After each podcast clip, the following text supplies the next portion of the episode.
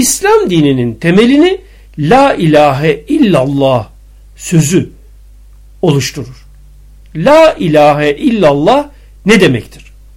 Bu söz basit olarak ele alınırsa Tanrı yoktur sadece Allah vardır anlamında değerlendirilir. Eğer kelimelerin anlamı üzerinde durursak La ilahede la yoktur. İlahe Tanrı demektir. Yani tapınılacak Tanrı yoktur demektir. Şimdi burada şu noktaya dikkat çekelim. Kelime-i tevhid la ilahe ile başlıyor. Ve başlangıçta daha kesin bir hüküm vurgulanıyor. Yoktur tapılacak varlık, ilah, tanrı. Akabinde bir açıklama geliyor. İlla sadece Allah vardır. İlla Allah yani sadece Allah. Burada özellikle vurgulamamız gereken son derece önemli bir husus vardır. Dine tefekkürden uzak bir biçimde ezbercilikle yaklaşmış, etiketi ne olursa olsun bazı kişilerin içine düştüğü son derece önemli bir yanılgı vardır.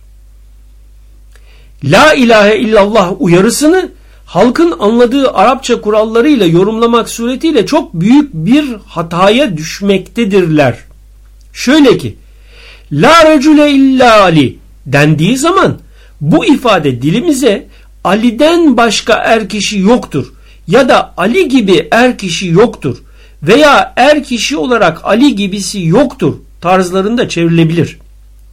Oysa illa kelimesi Allah kelimesiyle yan yana kullanıldığı zaman bu asla Allah gibi bir tanrı yoktur şeklinde anlaşılamaz. Yani başka bir tanrı ilah vardır ama o Allah gibi değildir şeklinde yorumlanamaz. Ayrıca bir de şu hususu çok iyi anlamak gerekir. Kâne yani idi eki nasıl Allah ismi yanında genel kullanım manasını yitirir ve geniş zaman kavramına dönüşür ise aynı şekilde illa kelimesi de Allah ismiyle yan yana gelince genel kullanım alanı dışına taşıp sadece kavramıyla anlaşılır. Önce kâne sözcüğüne bir misal verelim. Kâne Allahu gafurur rahima dendiği zaman bunu nasıl Allah gafur ve rahim idi diye çeviremezsek Allah kavramı geçmiş zamanla kayıtlanmaktan beri ise aynı şekilde illa Allah dendiği zaman da bu asla başka ya da gibi anlamlarına anlaşılmayıp sadece manasıyla idrak edilmesi zorunludur.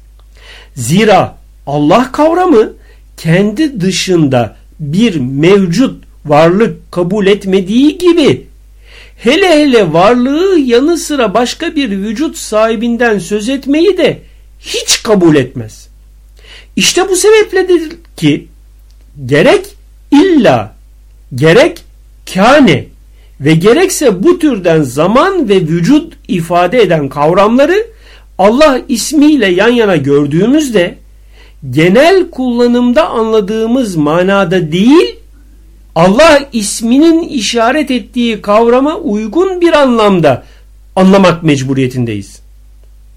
Bunu yapmadığımız takdirde ortaya çıkacak olan kavram, anlam ötemizde ve hatta belki de evrenin ötesinde bir tanrı yani ilah kavramı olacaktır. İşte bu gerçeği göz önüne almış olarak bu noktayı ince bir dikkatle kavramaya çalışırsak fark ederiz ki tapılacak tanrı yoktur sadece Allah. Birinci mana olarak bu cümleden açığa çıkan gerçek şudur. Tapılacak tanrı yoktur. Evet burada kesin olarak tapılacak bir öte tanrı olmadığını vurguladıktan sonra illa Allah diyor. İlla yukarıda açıklamaya çalıştığım üzere ancak manasına anlaşılabileceği gibi buradaki kullanım şeklinde görüldüğü üzere sadece anlamında dahi kullanılır. Evet illa Allah kelimesiyle bir arada kullanıldığı zaman kesinlikle sadece anlamında algılanmak zorundadır. Zira Allah'tan gayrı vücut sahibi yoktur ki Allah ona kıyaslansın veya o şeyle benzer bir kefeye konarak ona nispetle tarif edilsin. Bu hususu daha da geniş bir şekliyle Hz. Muhammed neyi okudu isimli kitabımızda bulabilirsiniz. Kısmetse onu da sözlü olarak yayınlayacağız. Tıpkı bu kitabımızda olduğu gibi.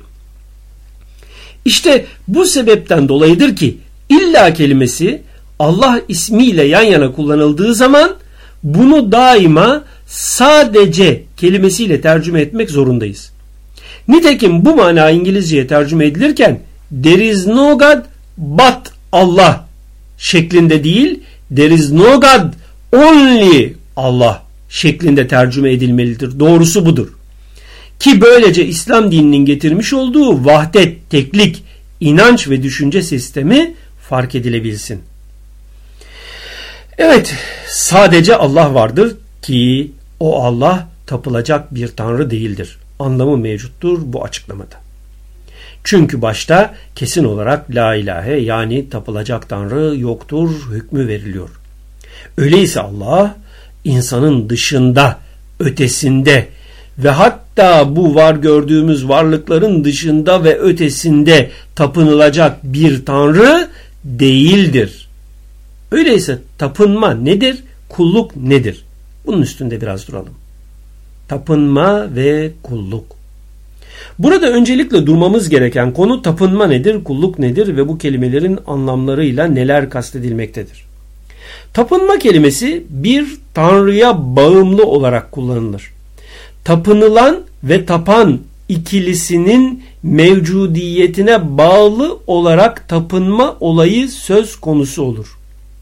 Sen varsındır, senin bir tanrın vardır ve sen bu tanrına tapınırsın.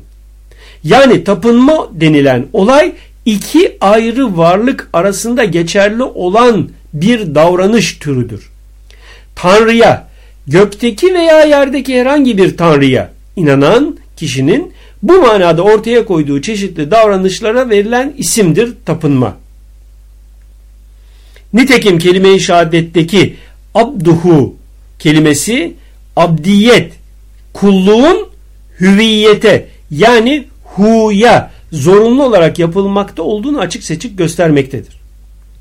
Kulluk kelimesinin anlamına gelince birimin varoluş gayesine ve programına göre davranış ortaya koyuşunun adıdır kulluk. Nitekim Zariyat suresinin 56. ayetinde bu gerçek şöyle vurgulanmaktadır. Cinni ve insanı sadece kulluk etmeleri için halk ettim. Ayrıca burada hemen şu ayetle işaret edilen manayı dahi hatırlamalıyız. Yürür hiçbir mahluk hariç olmamak üzere. Hepsini alnında çekip yöneten odur. Hud suresi 56. ayet. Nitekim Fatiha suresindeki sana kulluk ederiz zin anlamı senin bizi var ediş gayene ve programlamana göre ne gerekiyorsa onu yerine getirmek suretiyle görevimizi yaparız demektir bu anlamda. Ayrıca kul küllün ya'melu ala şakileti deniyor ayet-i kerimede. Yani de ki hepsi programları gereğince veya yönlendirildikleri istikamette davranırlar. 17. sure 84. ayet. Tekin kendi dilediği manalara uygun suretleri ve bu suretlerin birimlerini var ediş gayesine uygun olarak şekillendirmesi sonucu onların da bu fiilleri ortaya koymaları kulluklarıdır. Özde taat ve masiyet farkı olmaksızın tüm birimlerin davranışları fıtri kulluklarıdır. Kulluğun beşere göre değerlendirilmesi şeklinde ise taat veya masiyet adları verilir ki yukarıda izah ettiğimiz üzere hepsi de esasen kulluktur. Göklerde ve arzda onu tesbih etmeyen hiçbir şey yoktur. Fakat siz onların tesbihlerini anlayamazsınız. 17. surenin 44. ayet. İşte bu ayet varlıktakilerin anlatılan biçimde kulluklarını yerine getirdiklerini ifade etmektedir. Bir diğer anlatım ile birimin kendi özünü ve orijinini tanıma çalışmalarının faaliyetlerinin adıdır taat olan kulluk. Kendi özündeki hazineden mahrum kalmaya ve pişmanlıklara dönük olan faaliyetlerin adıdır masiyet olan kulluk. Netice kulluk varoluş gayesine uygun davranışları ortaya koymaktır. Tapınma ise bir birimin var sandığı bir tanrıya özgür ifadesiyle dilediği bir biçimde yönelerek zamanın belli bir bölümünde prestij etmesi ve ondan bir şeyler ummasıdır. Sonuç Tanrı'ya tapınılır, Allah'a kulluk edilir. Öyleyse Allah'a kulluk neden ve nasıl yapılmaktadır? Bunu anlayabilmek için önce Allah'ın ahad oluşunun manasını kavramak gerek. Allah'ın ahad oluşunu şayet iyice idrak edersek görürüz ki basiretle bir Allah bir de yanı sıra kainat gibi iki ayrı yapı mevcut değildir. Yani bir Allah diye bir tanrı var. Bir de alemler mevcut değil. Başka bir deyişle bir içinde yaşadığımız alemler kainat mevcut.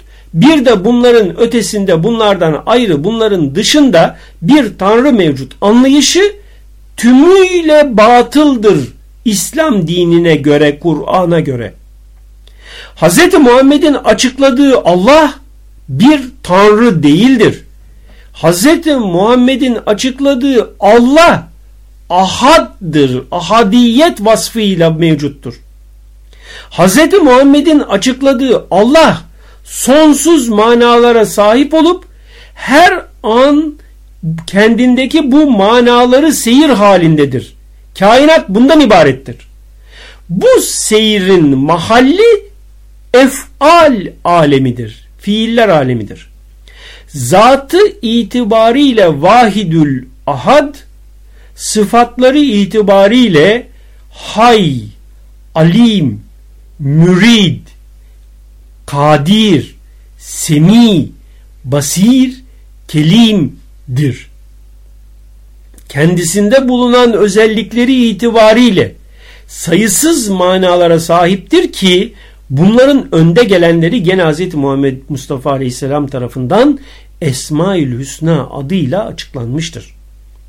Efal alemi denen fiiller alemi ise buna tüm varlıklarıyla o varlıkların algılayabildiği evrende denebilir.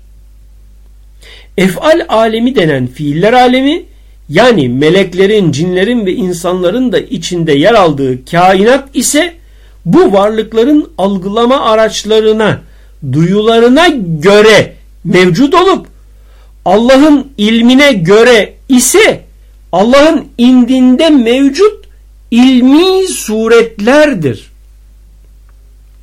Ya da başka bir ifade tarzı ile var olan her şey hakikatta ilmi suretlerdir ki bunlar asla vücut kokusu almamışlardır. Tasavvuf ehline göre alemler hayalden ibarettir. Allah'a göre. Bize göre değil.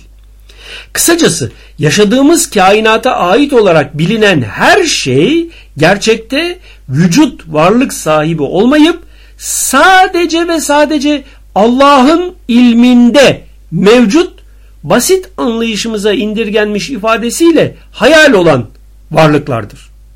İnsan hangi devirde yaşarsa yaşasın beş duyu ile algıladığı verilere dayanarak ne ilme sahip olursa olsun varlığın orijinini, hakikatini asla hissedemez.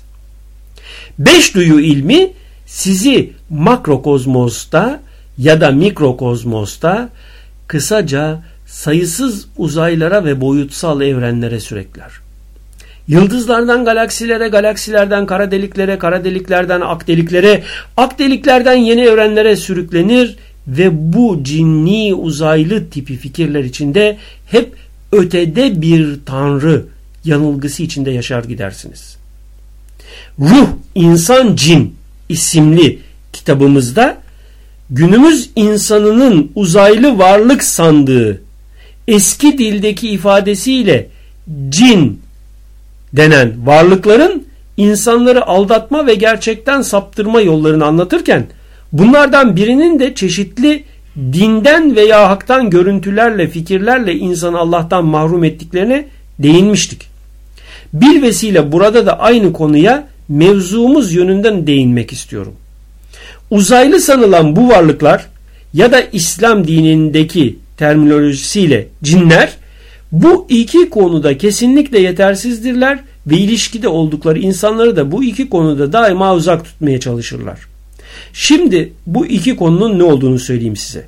Bir, Allah'ın ahad oluşu ve kader konusu. Zaten kader olayı Allah'ın ahad oluşunun doğal bir sonucudur. İslam'ın tevhid inancı yani Hz. Muhammed'in açıkladığı inanç sistemi tapılacak tanrı olmadığı, Allah'ın ahad olduğu ve dolayısıyla bir tanrının mevcud olmadığı, insanların bütün yaşamları boyunca kendilerinden meydana gelecek fiillerin neticelerine katlanacağı esasına dayanır. Nitekim Kur'an-ı Kerim'in çeşitli ayetlerinde hep insanın bil fiil kendi çalışmalarının yaptıklarının karşılığını alacağı şöyle vurgulanır. İnsan için kendi çalışmalarının karşılığı dışında hiçbir şey yoktur. 53. sure 39. ayet. Yaptıklarınızdan başka bir şeyden dolayı karşılık göremezsiniz. 37'ye 39. Yaptıklarınızın karşılığına, neticesine ereceksiniz. 36'ya 54. Herkes için yaptıklarına göre dereceler vardır. Bu da kendilerine haksızlık edilmeyerek çalışmalarının karşılığını almaları içindir. 46'ya 19. Siz çok büyük ızdırap verecek azabı tadacaksınız.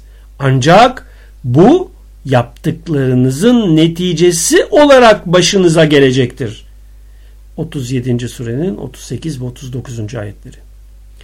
Yukarıdaki ayetlerde görüldüğü üzere insan yaptığı çalışmalarının karşılığını göreceğine göre acil olarak ilk yapması gereken şey ölüm ötesi yaşamın ne olduğunu araştırmak ve Allah ismiyle işaret edilen varlığın ne olduğunu fark etmek durumundadır. Zira din konusunun temel taşı Allah kavramıdır. Öncelikle ve kesinlikle şunu belirtelim ki kim Allah isminin manasını anlamamışsa mevcudatın yapısını öz değerleriyle bilmesine asla imkan yoktur. Esasen evrenin ve insanın yapısını dahi ancak Allah'ın ne olduğunu anlayabildikten sonra kavramak durumundayız.